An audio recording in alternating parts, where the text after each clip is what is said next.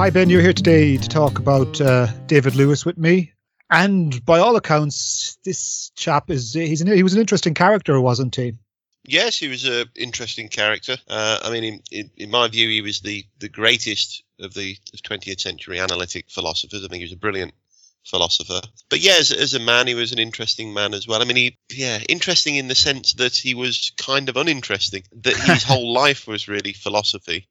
I mean, well, philosophy and trains, apparently. So he used to like to go and um, look at trains a lot, talk about philosophy, write about philosophy, think about philosophy, look at some more trains, and that was that was kind of his life as far as I understand it. But he's a train spotter. That, yeah, a, a, bit. So he once came to Nottingham University to give a talk, and um, he was uh, insisted on going to a particular pub afterwards because there was a train station that ran past the or right next to the pub and the trains would run past it. So he got his notebook uh, out. Uh... Yeah, so apparently he sat he sat the whole time afterwards, just um, pretty much ignoring what everyone was saying because he got so excited by the, the trains that he was noting passing by. So yeah, interesting in that sense, you know, an interesting character. But what a mind! What a I mean, he was uh, philosophically he was absolutely brilliant. Well, let's talk about that. Uh, now, you and I, uh, we, I suppose, team teach David Lewis stuff, and we're going to talk about the material that we teach, the idea of possible worlds and and all that. Yeah. But I get the impression that that's just the tip of the iceberg. David Lewis made contributions to, well, every branch of philosophy in some sense. So I'm wondering, could you maybe perhaps speak to that a little bit? Yeah, I mean, a, a, a little bit. The the thing is about David Lewis is that he, he did span so many areas. I know predominantly about his metaphysics, and that's I think what we're going to be talking about predominantly today. And that's what that's what he's most well known for.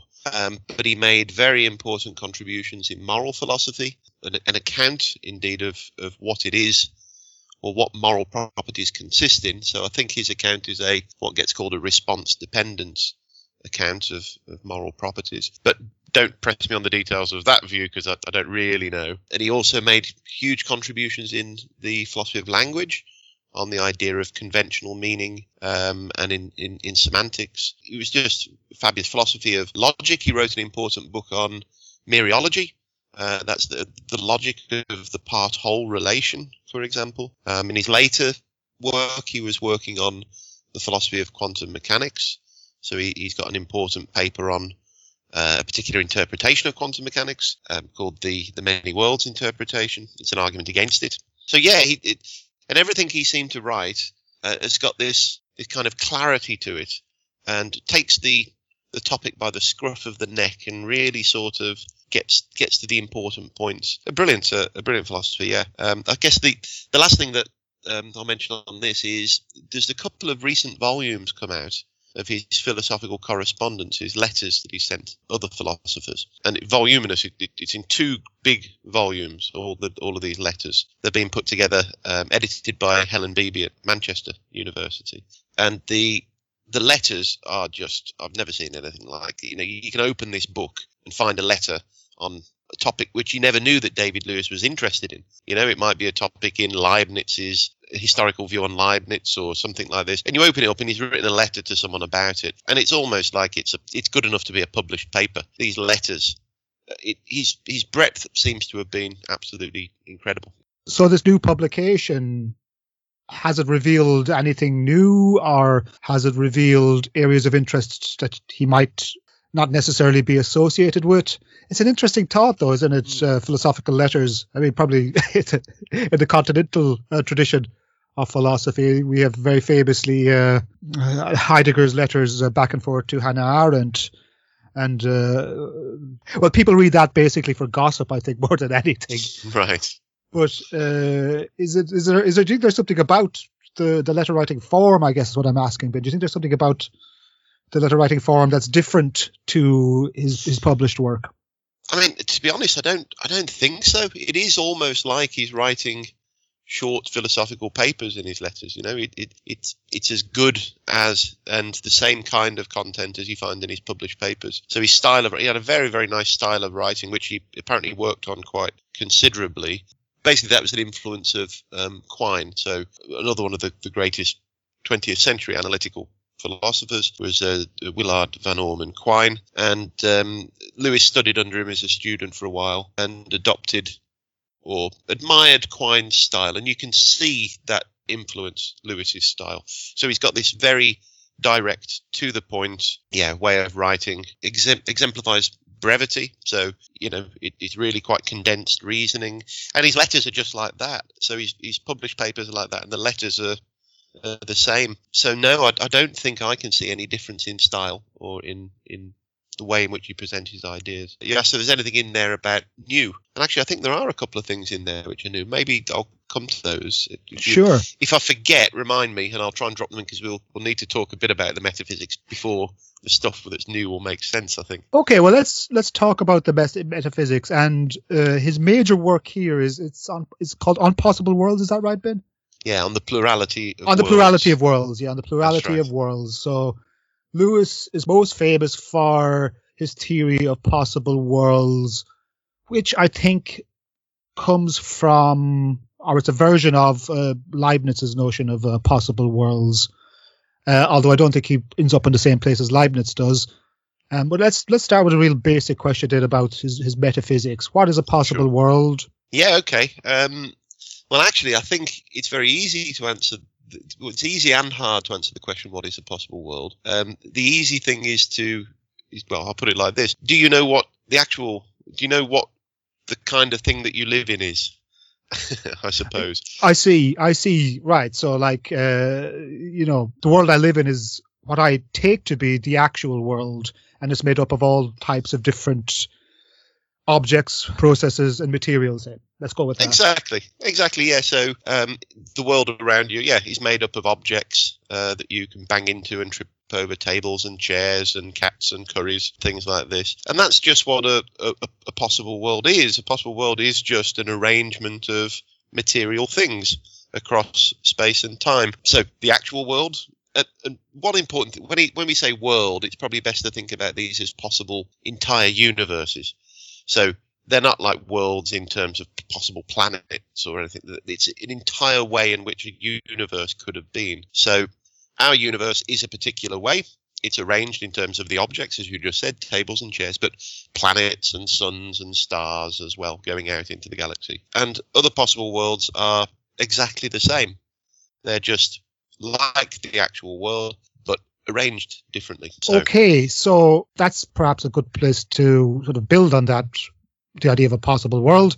So how how then does it differ? How does say what Lewis considers to be a possible world differ from what I take in my sort of banal experience to be uh, the actual world? Uh, so again, not at all.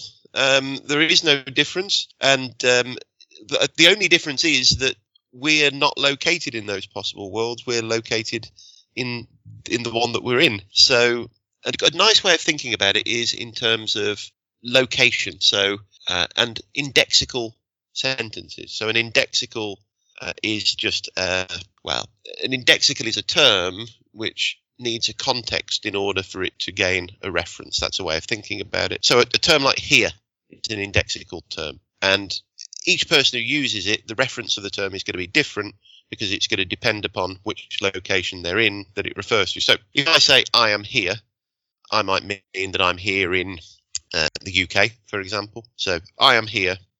Here in that sentence refers to the UK, but somebody in Australia, if they say I am here, they mean that they're in Australia. And I don't think there's anything special about where I am. It just happens to be the place that I'm located at. Australia is just as real. Uh, there's no difference between it and the UK in terms of its existence or anything like that. Um, and Lewis thinks about possible worlds in that kind of when we say the actual world, that just means the world that we're in locates us where we are. In other possible worlds, there are people, in many of them, there are people just like us who have thoughts and they think. And when they think, I am here, I'm in the actual world, they refer to their own world. They think their world is actual. We think our world is actual. But that's just like thinking uh, the UK is here, and people in Australia thinking Australia is here for them.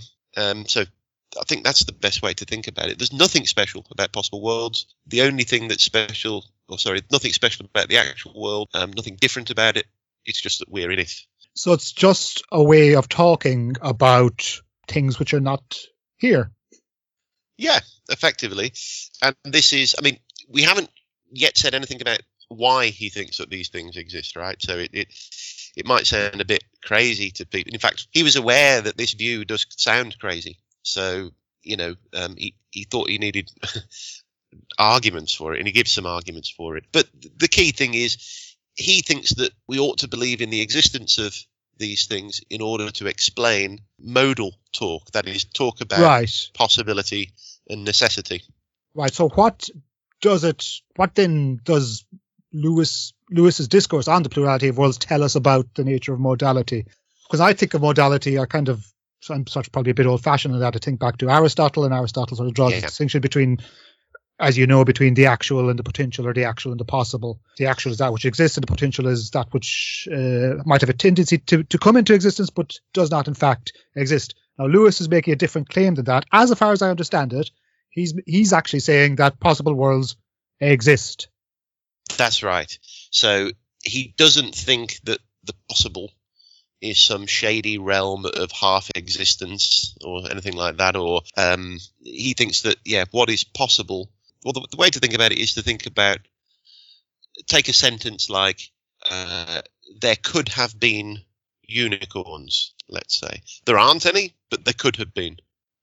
Well, that for Lewis is a modal. It's a modal. Well, it is a modal sentence. It says possibly there are unicorns. And for Lewis, he just takes the possibly there actually to be what we call a quantifier over. He thinks it means there is a possible world in which a unicorn exists or unicorns exist. So it's a it's yeah it's, an existential theory. So what is possible is just what exists in other possible worlds. I think that this is probably where people start to be a little puzzled with, with Lewis. They start thinking, okay, is an outcome of his logic therefore that in other possible worlds he is actually saying that unicorns exist? Yeah, that's right. He's committed indeed to the existence of things like unicorns. It's just they don't exist here in our world. They exist in other possible worlds. And that's a very basic idea that he, he thinks he can analyze basically all talk about possibility and necessity. So when we say something like necessarily 2 plus 2 equals 4, that's a necessary truth. His way of thinking about that is that's a necessary truth because it's one that's true in all possible worlds. So things that are possible are things that are true in some possible worlds. Things that are necessary are things that are true in all possible worlds, and that's the way that's the way he analyzes um, possibility. Right. So let's let that's that's that's a useful way to to think about it. I think because if he's talking about say necessary truths, so uh, we have in philosophy uh, dichotomy, I suppose, or a distinction between uh, necessary truths and I suppose contingent truths. So contingent truths are tend to be factual truths, roughly, and necessary truths Yeah. are, are true by definition. So, for example, something like I don't know, uh, yeah. So like such as the mathematical truths, like one plus one equals two. A triangle has three sides is a geometrical truth, and uh, I don't know. You could have laws about sets and stuff like that. Now that's that kind of helps to me. So those truths are true in all possible worlds, irrespective of the world, even if there's a world where unicorns exist. But that kind of makes sense to me if you think about it, because because right when we're talking with mathematical terms, you know, triangles, uh, sets, Yeah. or uh, number or equations or whatever, in some sense, we don't actually think that they exist. At least in the same sense that we think, you know, Yeah. the cup exists or the table uh, exists. So is is that his innovation then? Is possible worlds his way of helping us talk about things which are not are not contingently true? I suppose. I think so, but I mean, he he, he does want to say that. Um, I mean, I, yeah. How can we put this? I think it's the contingent, or the things that are possibly true but not necessarily true, which is most interested in. Right. That's what they. It, it, it does turn out to be true that mathematical truths and all the the others, the the analytic truths that you mentioned, and things like bachelors are unmarried men and so on, which is really to say bachelors are unmarried men is actually to say really, I think something like necessarily, if anything is a bachelor, then it is an unmarried man.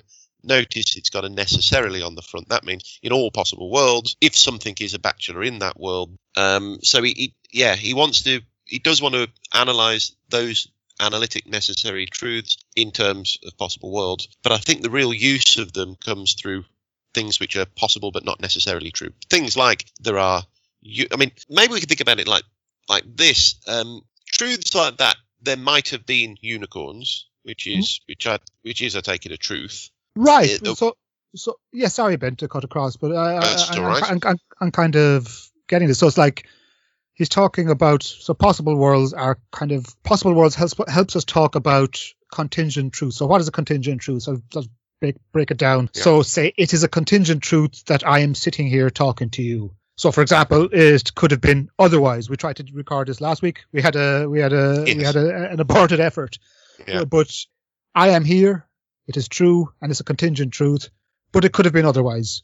I don't know. I might have tripped coming up the stairs. So, I mean, I was I was just going to sort of say that when we're talking about things like there could be, there might have been unicorns and so on. That's one thing. It's not very. I mean, it's kind of interesting to us. But what we're really interested in is how things could have been with regards to different from how things actually are. How things could have been. You know, I didn't have any breakfast this morning. I just had a cup of coffee, but I could have had cornflakes for breakfast. You know, um, uh, we talk about counter, counterfactual situations. We talk about all the time. You know, what would have happened if um, G- Germany had won the Second World War, we might ask, we say, well, if Germany had won the Second World War, then, and we draw out conclusions, perhaps we'd all be speaking German now instead of English or something like that. And these are all really understood as, as being, I mean, first of all, if you say what would have happened if Germany had won the Second World War, we have to think, well, it's possible they could have won the Second World War. And if they had done, then what would have happened? So Lewis's thought is, possible worlds is, well, we imagine a, a possible world where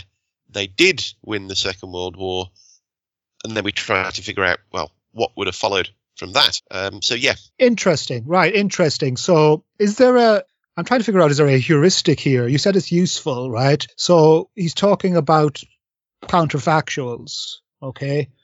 So ordinarily, you know, I think I tell my students, I'm sure you probably do as well, is to to generally avoid counterfactuals. You know, I mean, I don't like counterfactuals. I just like you know, it's just a just a, a, sort of a matter of taste. I mean, it's like, what is the point of talking about it? And you see, for example, to give an example of a counterfactual, you see it in politics a lot, which gets on my nerves. That's that's just me, right?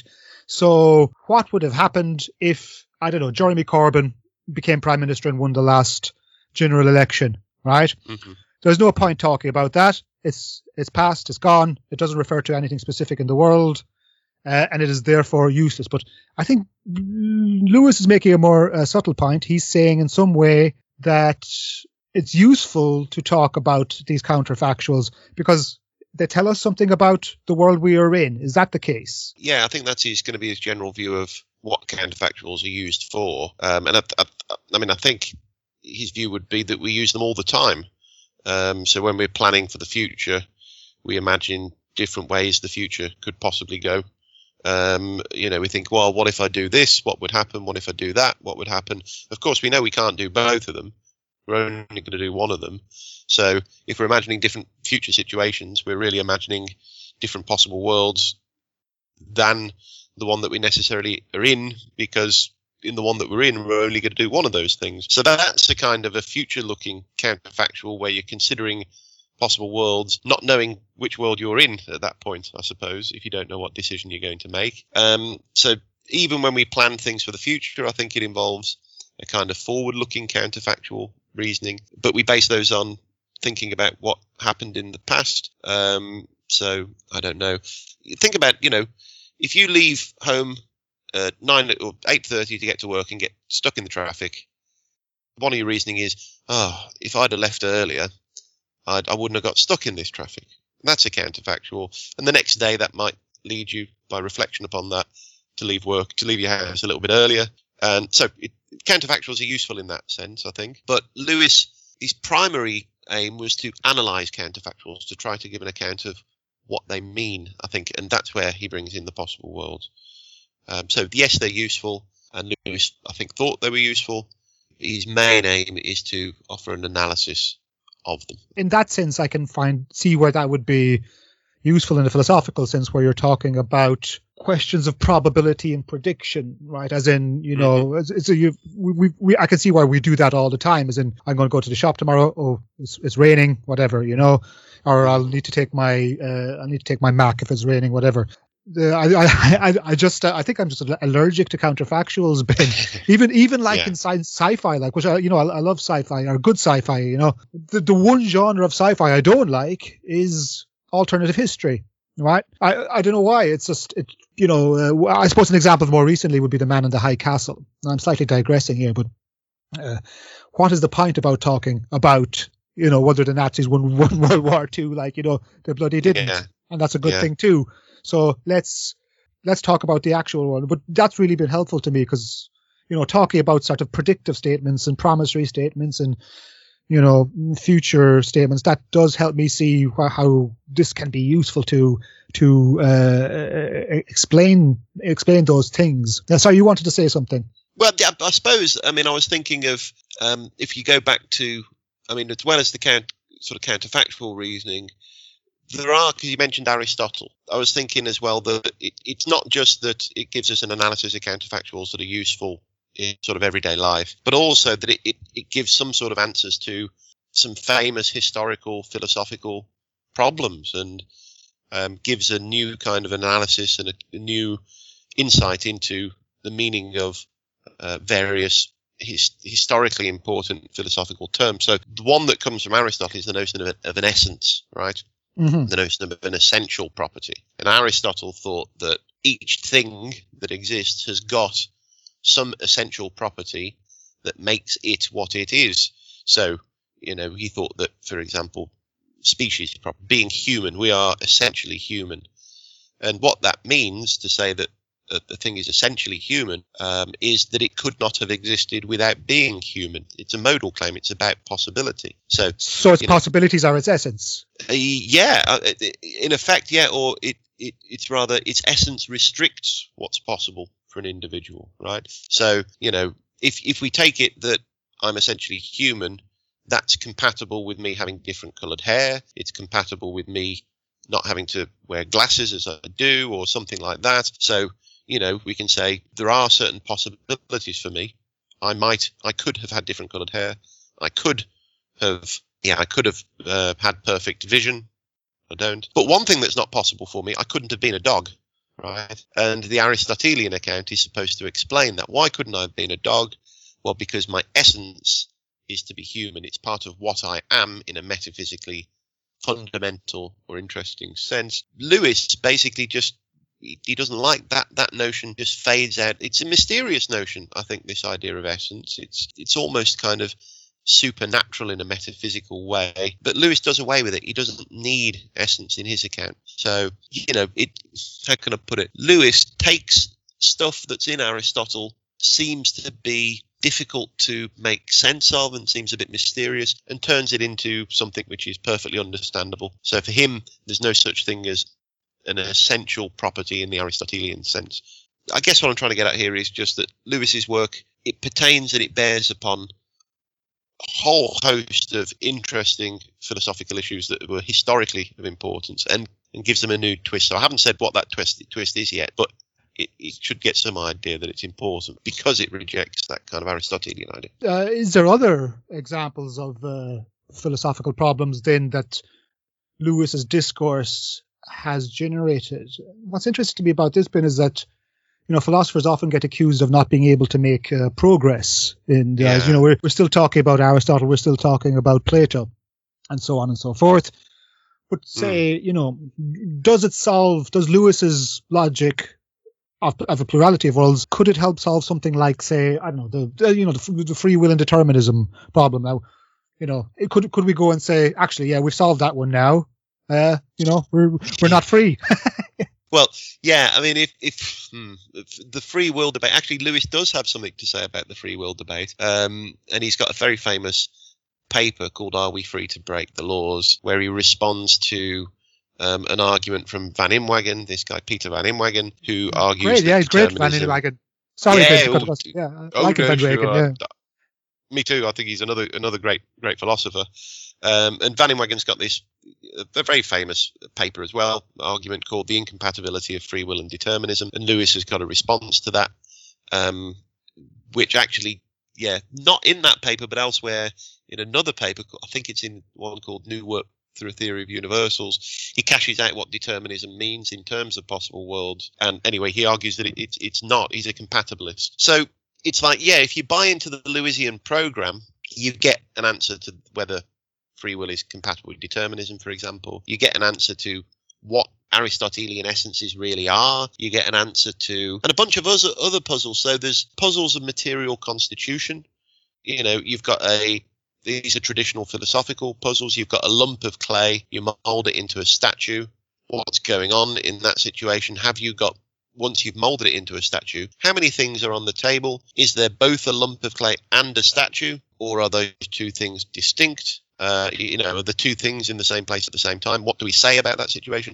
Lewis's metaphysics gives you an answer there. Problems of personal identity. How do we persist over time? Do we persist as animals? Are we identical with the animals that we, you know, that our minds are associated with? Or are we psychological beings who could continue in other bodies? Uh, Lewis gives you an answer to that. A whole host of different philosophical problems all get solved if you buy into Lewis's system. What about the distinction between fiction and reality? Say, so let me take a let me take an example off the top of my head. Right, so Lewis believes that possible worlds exist in the modal contingencies that you're talking about. They're real. They're fully real.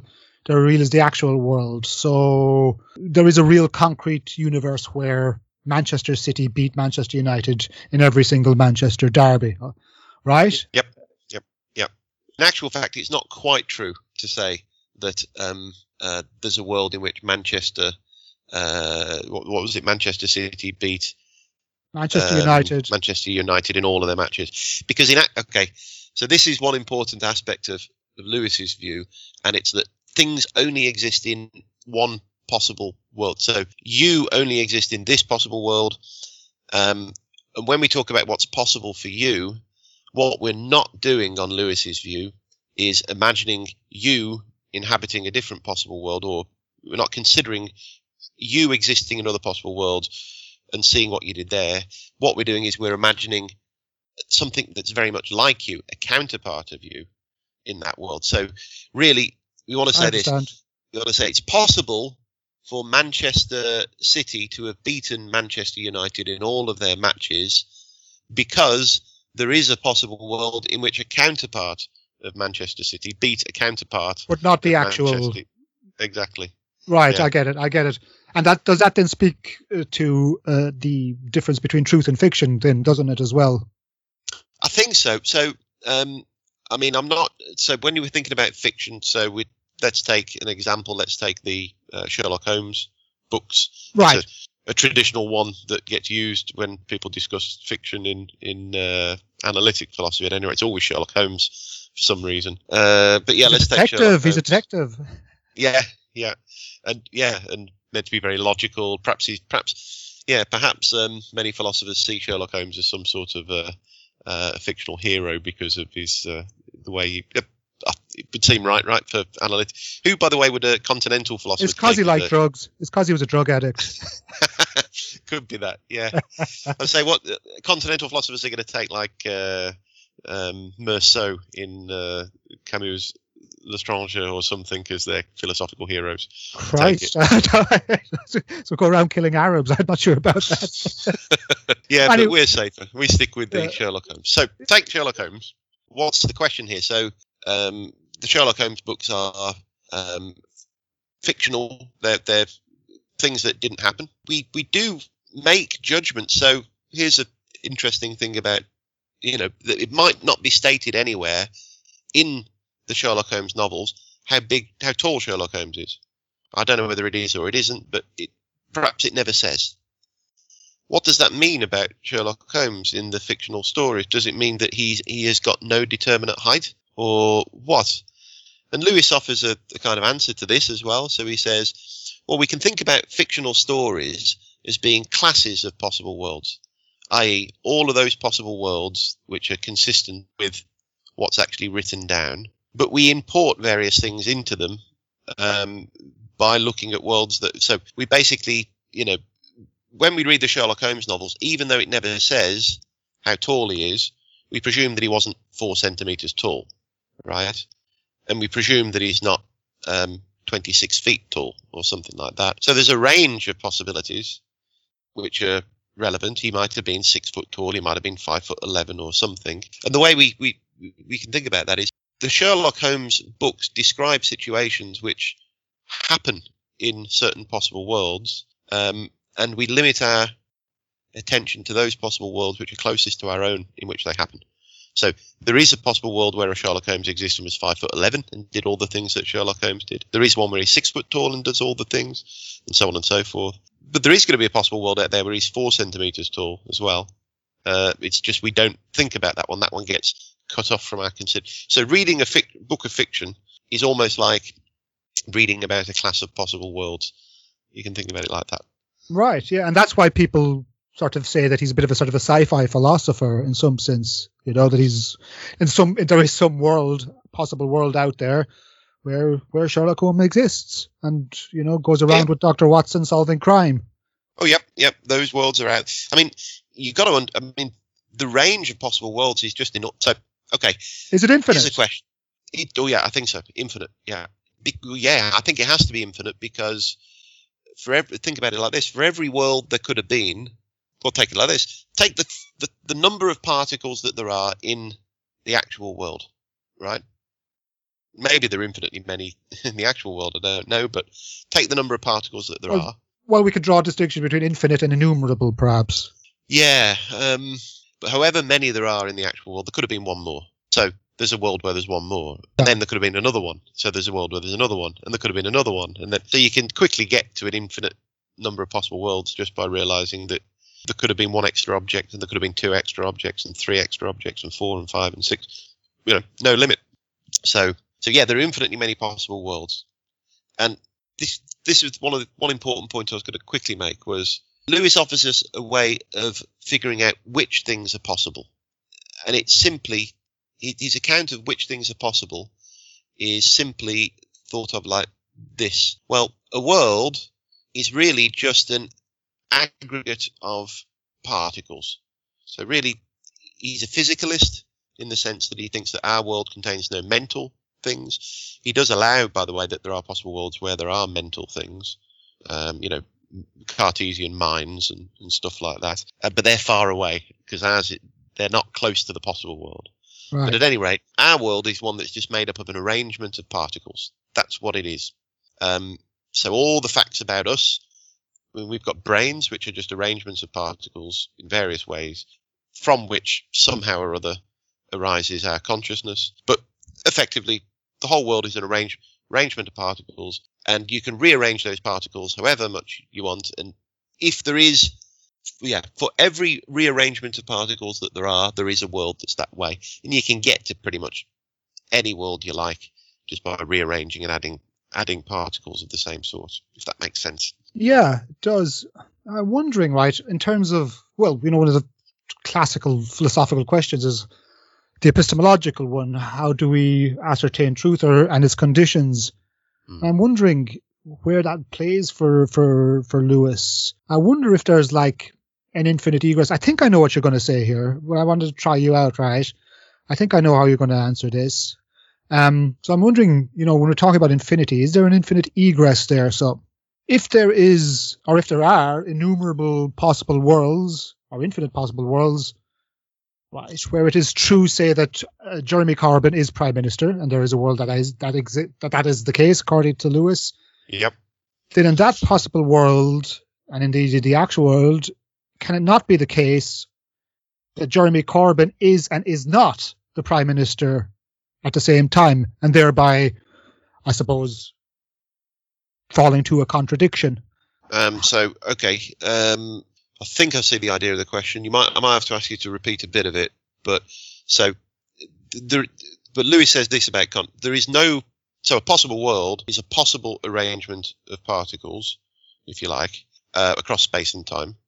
And there is a world in which a counterpart of Jeremy Corbyn is prime minister, and that's just because you know you can arrange the particles in a world such that in a way that mean that he won um, the election. So you you can keep the world exactly the same up until the point of the election, let's say. So the two worlds, this world and the world in which a counterpart of Jeremy Corbyn wins the election, are going to be the same up until the point when Corbyn won, but then they diverge. So then there's a difference where Corbyn wins. But in none of those worlds is a contradiction going to be true. So in no possible world can you have uh, it being the case that well, it, it being the case that something is the case and not the case. So that makes sense to me. I, am ju- I'm yeah. just wondering though, in terms of like sort of counterfactuals, would he not have to admit of that in some way?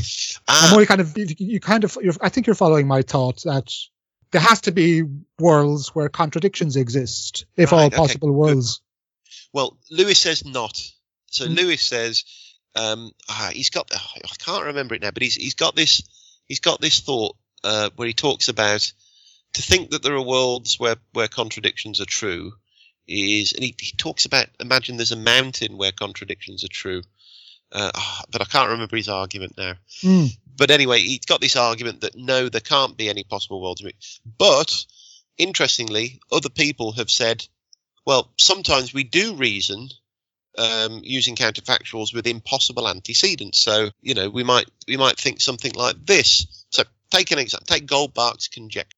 So oh, could you explain that, Ben? Sure, sure. So Goldbach's conjecture is um, the thesis that every even number higher than two is the sum of two prime numbers. So, for example, uh, four is the sum of two and two, six is the sum of three and three, 8 is the sum of 5 and 3, 10 is the sum of 5 and 5, 12 is the sum of 7, and so on. Uh, so on, right? 7 and 5. And the thing about Goldbach's conjecture, it's interesting because um, nobody's ever been able to find a counterexample to it.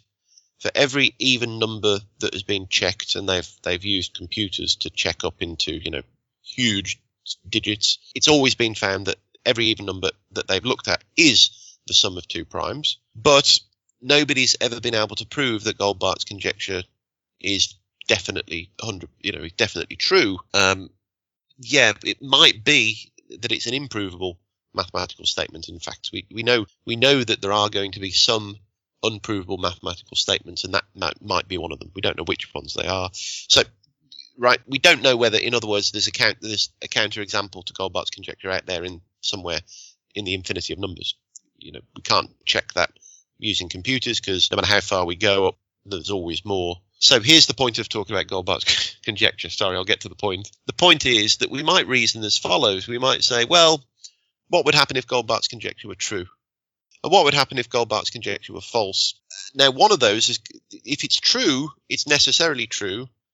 And if it's false, it's necessarily false. So, on Lewis's view, either Goldbach's conjecture is true in all possible worlds or it's false in all possible worlds. But then, if we're using counterfactual reasoning, suppose it's necessarily true and therefore true in all possible worlds. When we say, well, if Goldbach's conjecture is false, then if we imagine that counterfactual, then aren't we imagining an impossible world, one where right? Yeah, that's what I, kind of what I'm driving at. Yeah, yeah. Some people have pushed that line. For example, one of Lewis's um, uh, graduate students, a chap called Daniel Nolan, who uh, is in his own right a well-known analytic philosopher now. He thought that you need impossible worlds as well as possible worlds, and he's he's given an account, a broadly Lewisian account, but also including impossible worlds as well. Lewis rejects that. He never he never got on board with that. He never thought you needed impossible worlds, but some people do think that and have argued for that view. Okay, and uh, I'm aware now that we're sort of coming to the close, so there is a couple of other things I want to talk to you about. Yeah. In terms of this possible worlds, I, we kind of touched on already. The question is, I suppose, linked to the question of uh, probability. I think this probably, t- to my mind at least, this should get to the heart of uh, David Lewis's metaphysics. Although I'm not, you know, I'm not sort of equipped uh, or knowledgeable enough to say why, but um, well, I can say why, but I don't know if it's accurate, right? So I'll, t- I'll put that to you. In what way does Lewis's discourse of possible worlds li- relate to the question of probability. In particular, I'm thinking here of the question of causation. You know, that one thing Okay. precedes Yeah. and determines another. Yeah, so um, ooh, it, it's going to be difficult to get to probability, um, I think, but causation we can. So the fact of the matter is that really touch upon everything that we would need to talk about to really understand Lewis would probably take a sort of five, six hours of, of discussion. So, you know, we're, we're It's always next week. so the um, one thing we haven't talked about at all is his commitment to what he calls um, Humeanism. So David Lewis, uh, sorry, David Hume, the uh, 18th century Scottish philosopher, uh, famously argued that in fact there's no such thing as causation. Um, causation is all in our minds, according to David Hume, roughly speaking. So his view was every time we see one thing cause another, you know, one billiard ball was one of his favorite examples, banging into another one. We never see the causation there. Um, all we see is one thing happening followed by another. And Hume thought that we kind of, we therefore have this psychological expectation when we see one thing happening and another, that it's going to happen like that again and again. So we project this idea, you know, the mental expectation in some sense gets projected into the world. Um, now, that's that, that make just just to yeah, that makes sense to me because probability is a type of possibility talk, right? Yeah, I think so. So you know, the, yeah, Hume thought the ordinary idea or the, the pre-theoretical, intuitive idea of causation is of one thing necessitating another thing. That you know, when one thing causes another, he thinks that we've got this idea of it making the second one happen of necessity. If there is any causation in the world, it's somehow a mental projection into we see one billiard ball hit another. Um, according to Hume, we don't actually see one billiard ball cause another. And his, his thought was the ordinary intuitive idea of causation is of one thing making another thing happen, one thing necessitating the other. So we think that, you know, if we throw a, a, a brick at a window and the window smashes, the ordinary idea is that the window had to have smashed once the brick was thrown. It couldn't not have smashed or something like that. And um, yeah, Hume just thinks that's nonsense. Uh, there is there's nothing in the world that makes it the case that the brick necessitates the smashing of the window. And Lewis took, takes over this position, and he thinks that causation um, it, it, it's not a real thing in the world. It doesn't drive things. So, you know, we might think, why does the world carry on in the way that it does? If I let go of something, why does it drop to the floor? If I throw a brick at a window, why does it smash? And a lot of people want to appeal to the laws of nature there and say, well, it's because there are these things called the laws of nature which act as a kind of a driving force of the universe and drive things on and make things happen according to them. On the Lewisian view, that's all uh, because he's a Humean, that's all nonsense. Really, the laws of nature, according to Lewis, are just descriptions of regularities that occur across time. That's all they are. So, yeah, could the laws of nature be broken? Yeah, of course they could. You throw a brick at a window and it smashes. There are other possible worlds out there where bricks are thrown and the window doesn't smash and instead the brick bounces off. And yeah, so there's there's no sense in which the laws of nature are necessary or that they make anything happen in the world. So yeah, and I think that's going to tie in with the notions of probability as well. Probabilities aren't really built into the fabric of the world. Rather, um, they are somehow psychological things about us, right? It, there's no real probability um, in the world. Rather, probabilities are all just to do with our knowledge of the world, something like that. There's something quite liberating about that. Things could always be otherwise, you know. Thing or things could Yeah. have been otherwise, even if they're not. You know, so the, the the world is as it is for sure, but in another sense, uh, it shows us that the world could be otherwise. Mhm. Now I don't know. Yeah. I don't know what. I, I I think people I could see where people take ethical succor or even political succor for that. Now I'm not really interested for the, our discussion of, of what sort of Lewis's politics was, but you can I can kind of see how that's the idea is appealing, other than you know other than things which are necessarily true in all possible worlds. Yes, absolutely. I mean, the one thing that's worth mentioning about this is that another thing that we haven't really touched upon is Lewis's eternalism, um, and this means that Lewis thought that the future exists in just the same way as the past, Uh, again, it's a kind of located thing. We're, we're in the present moment, but really that's just the moment that we're located at. The future is, for Lewis, already laid out. It's already there, right? Um, and it's worth noting. It's predetermined. Right, but he doesn't think it's predetermined. So the future is already there, but it doesn't mean that it's determined. And that strikes people as odd. But the way of thinking about it is, well, when we say that the future is predetermined, do we just mean that it couldn't be on a, it couldn't be or it can't be any other way than it will be?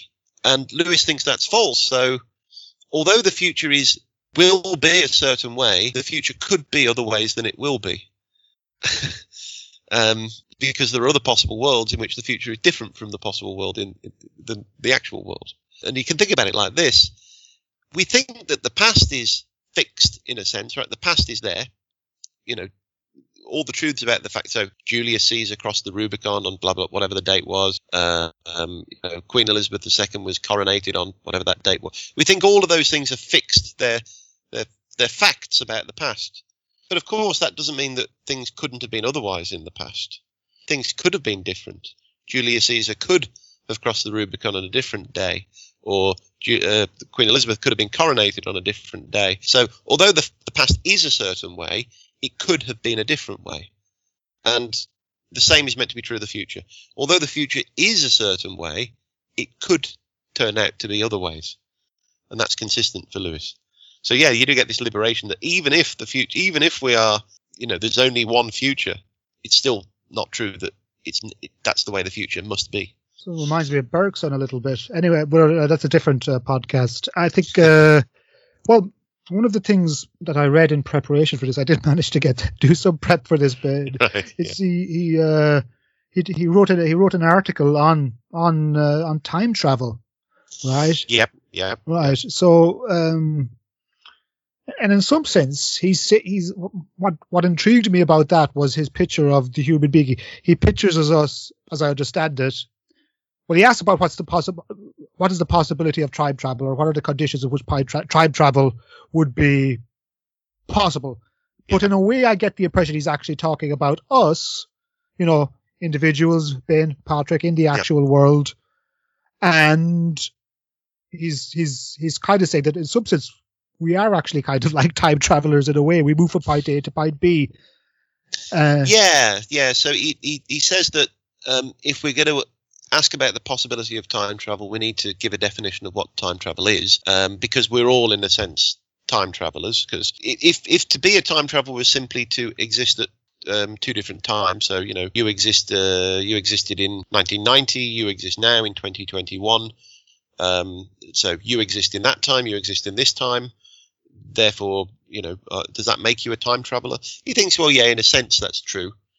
But in the in the sense in which we want to understand whether time travel is possible, we don't just mean that, right? We mean something else. And he defines it as so this is in his paper, The Paradoxes of Time Travel.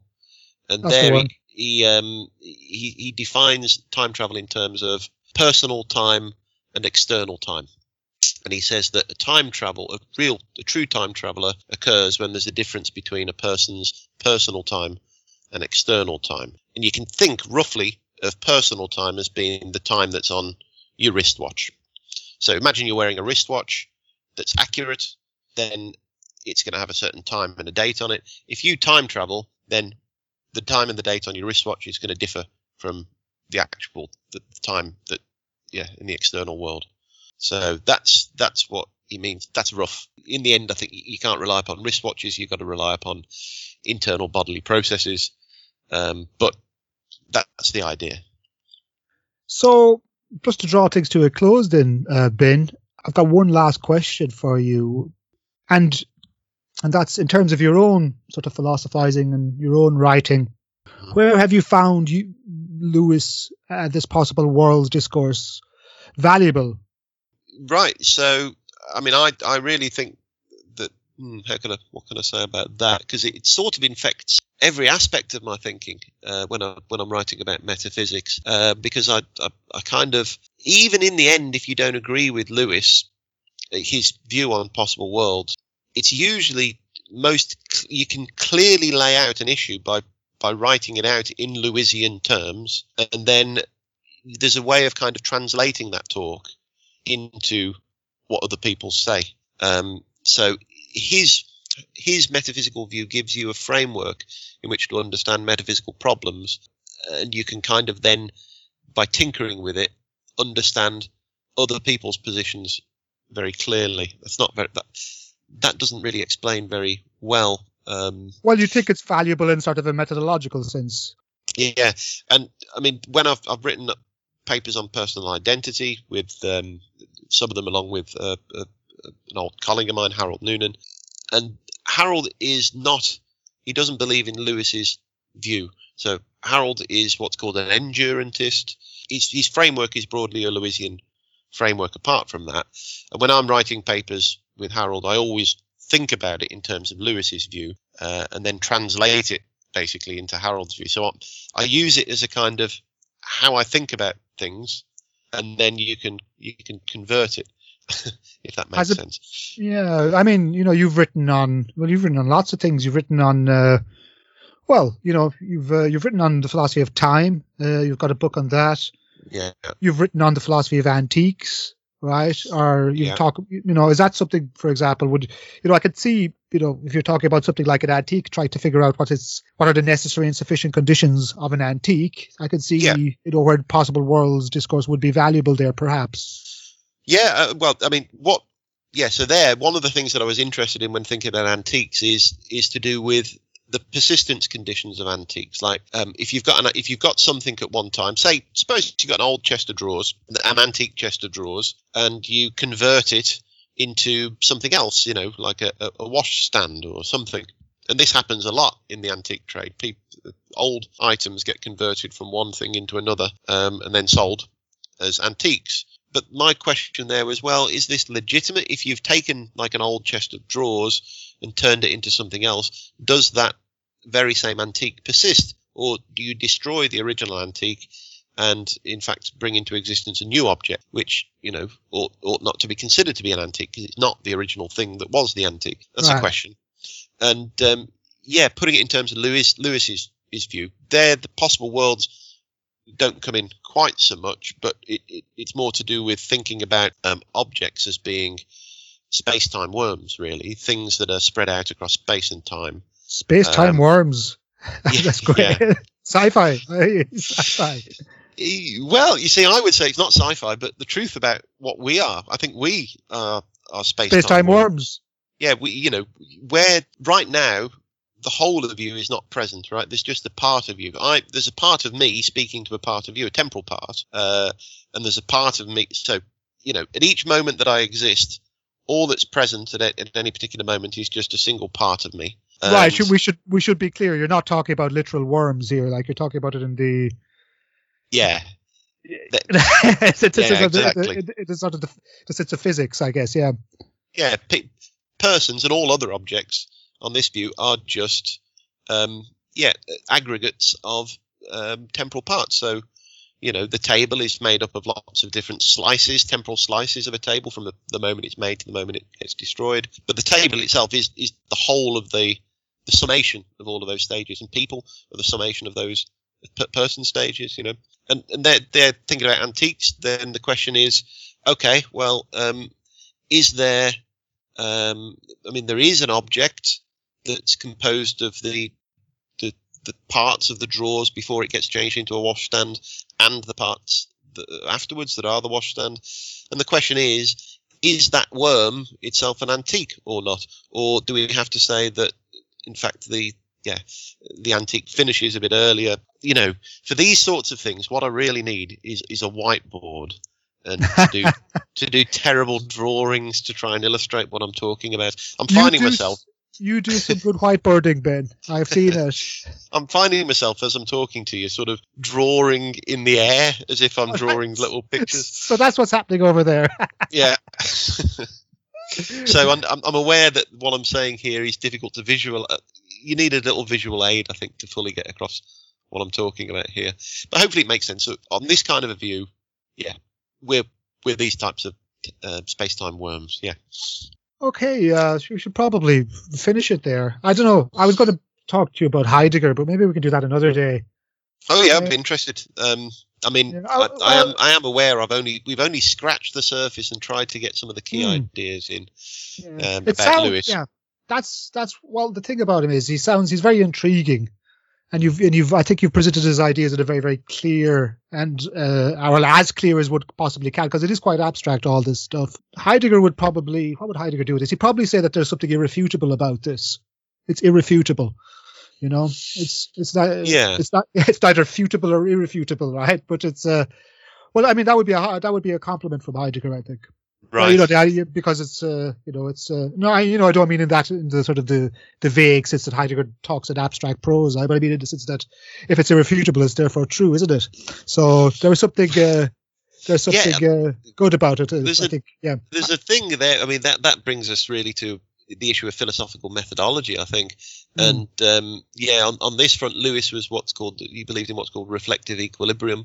But my this might take us too far from what we. But yeah, so Lewis's own view was um, he thought that his whole philosophical system, because all of the bits fitted together in you know they all it's a coherent system. Um, He's like and he- Hegel. Yeah, he was a system building philosopher. He's he, in in the Yes, in that narrow his- sense, yeah. Yeah, in, in the introduction to his philosophical papers, he, he says he wished he wasn't um, such a systematic philosopher, and he, he wished that he could take problems more piecemeal. Um, but he, he says that he keeps using ideas that he's developed elsewhere and applying. So he was, I, I think you have to read that a bit tongue in cheek. I think he was pleased that he was a system building philosopher. But the point is, he thought that there were probably other equally as good philosophical systems out there that could explain as much as his could. Um, and on the question of truth, he says, well, we might never know. You know, I've got this system that, you know, has got, uh, explains things in one way. You've got another perfectly coherent system that explains it in another. We might have done all the arguments that we've, we've, that we could give. We might have made all the tricky distinctions that we can make and we can't, you know, decide between my system and your system. Does that mean that we're both right? No, he says, who's right depends upon how things actually are. So that's reflective equilibrium then, is it? Yeah, I mean, reflective equilibrium is the method to come to that that resting point, the overall system. You start off with your intuitions, which is your kind of common sense views about how things are. Uh, then you come up with philosophical theories to try to explain them, and um, sometimes necessarily, really, the philosophical theory is going to come into conflict with the common sense views once you draw out the consequences of it. And then you've got an option: you either revise your common sense view and give up on it, or you try and tinker with the theory to get it to fit. And the idea is you go backwards and forwards between your common sense views, sometimes giving some of those up, sometimes tinkering with the theory. And the idea is if you do that, at the end of inquiry, you'll come to a reflective equilibrium where the set of your common sense views revised and the theory suitably tinkered with cohere with each other. And that's what he, I think he thinks he, he gets close to in his philosophical system. It, it's a, a resting point of, of reflective equilibrium. That's a great place to end, I think, Ben.